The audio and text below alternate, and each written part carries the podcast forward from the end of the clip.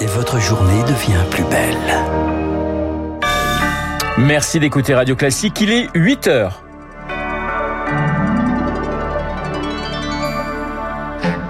La matinale de Radio Classique avec Renaud Blanc. À la une, ces nouvelles rassurantes venues des Pyrénées-Orientales. Le feu est maîtrisé ce matin, mais pas fixé. Un point complet dès le début de ce journal.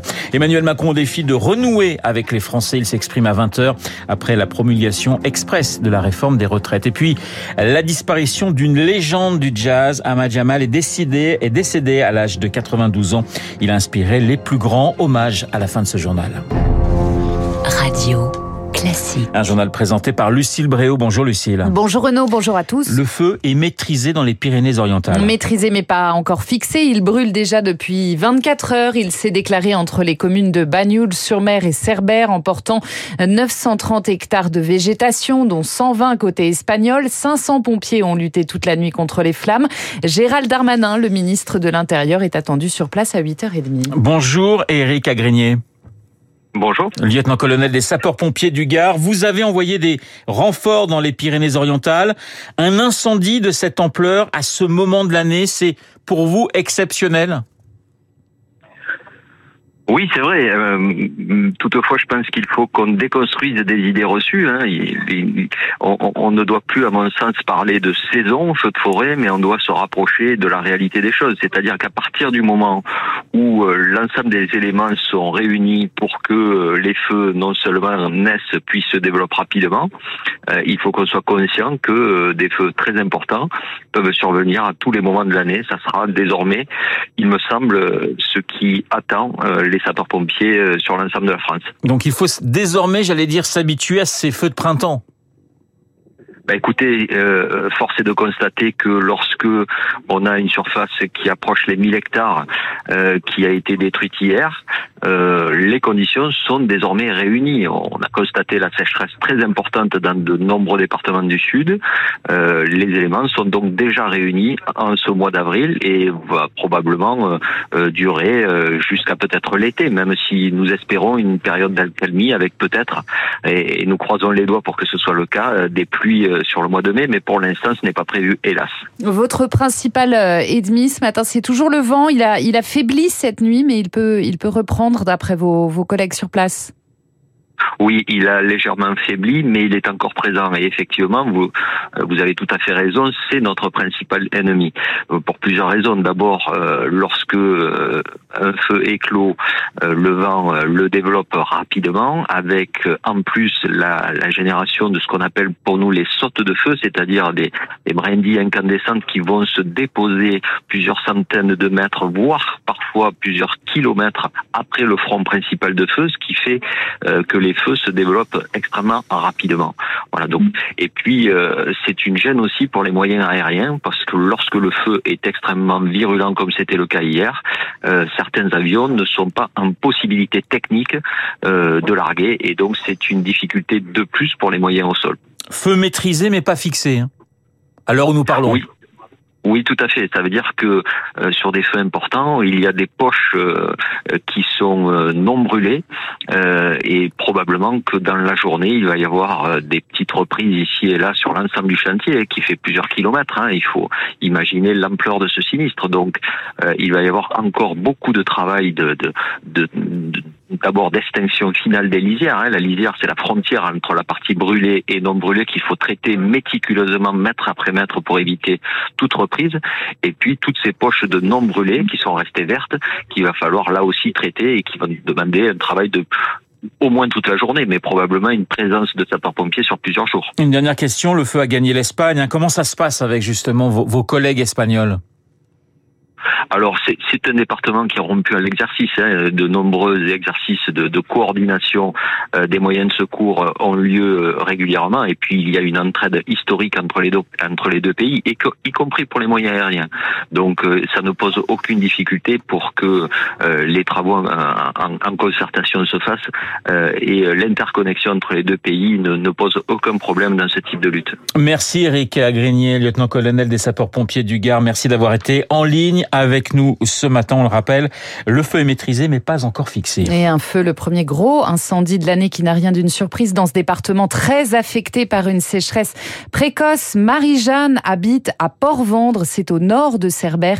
Elle et son voisinage ont drastiquement réduit leur consommation d'eau.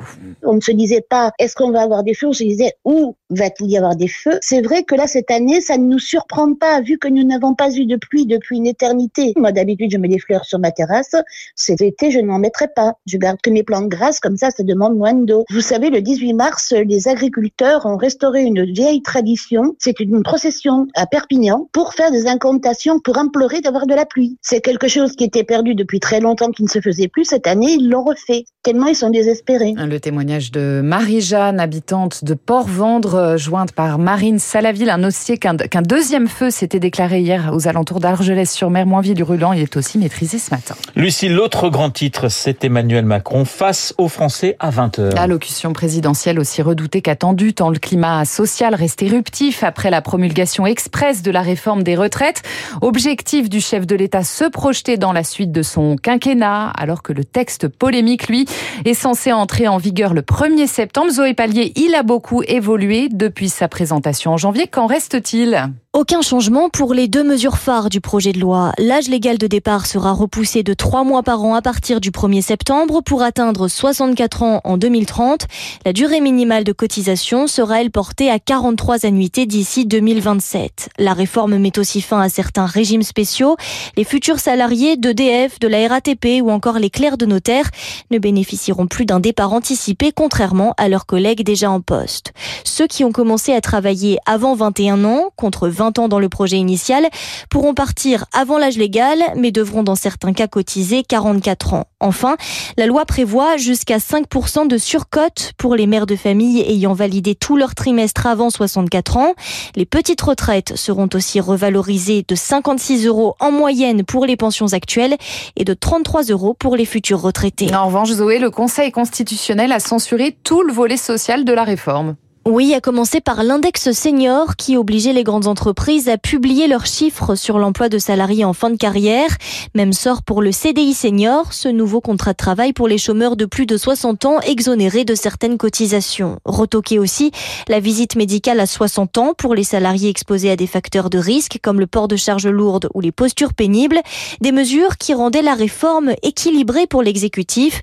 Elles figureront sûrement dans la prochaine loi travail, mais pourraient évoluer si les discussions reprennent avec les partenaires sociaux. Les précisions de Zoé Pallier. Cet après-midi, Emmanuel Macron reçoit ministre et responsable de la majorité. Il pourrait renouer avec le terrain mardi ou mercredi sur le thème de l'éducation. Lucille, l'heure du jugement au procès du crash du Rio Paris. Près de 14 ans après l'accident qui a fait 228 morts, Airbus et Air France risquent une condamnation symbolique, même si le parquet ne l'a pas requis.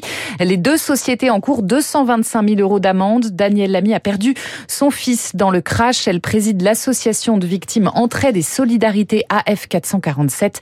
Elle attend un signal fort de la justice.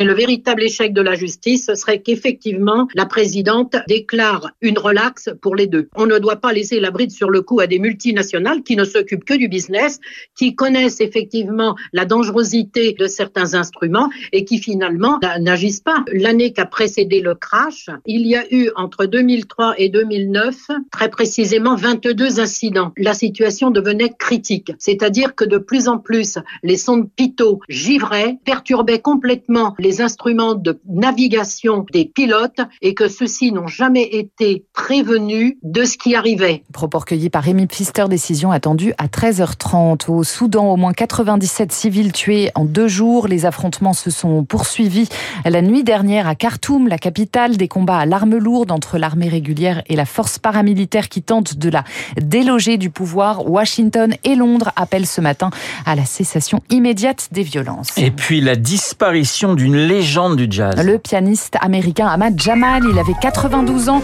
Son travail a influencé de nombreux musiciens, dont le trompettiste Miles Davis. On écoute un extrait de The Awakening, Le Réveil, album qu'il remettra sur le devant de la scène en 70, lui qu'il avait quitté pour devenir producteur.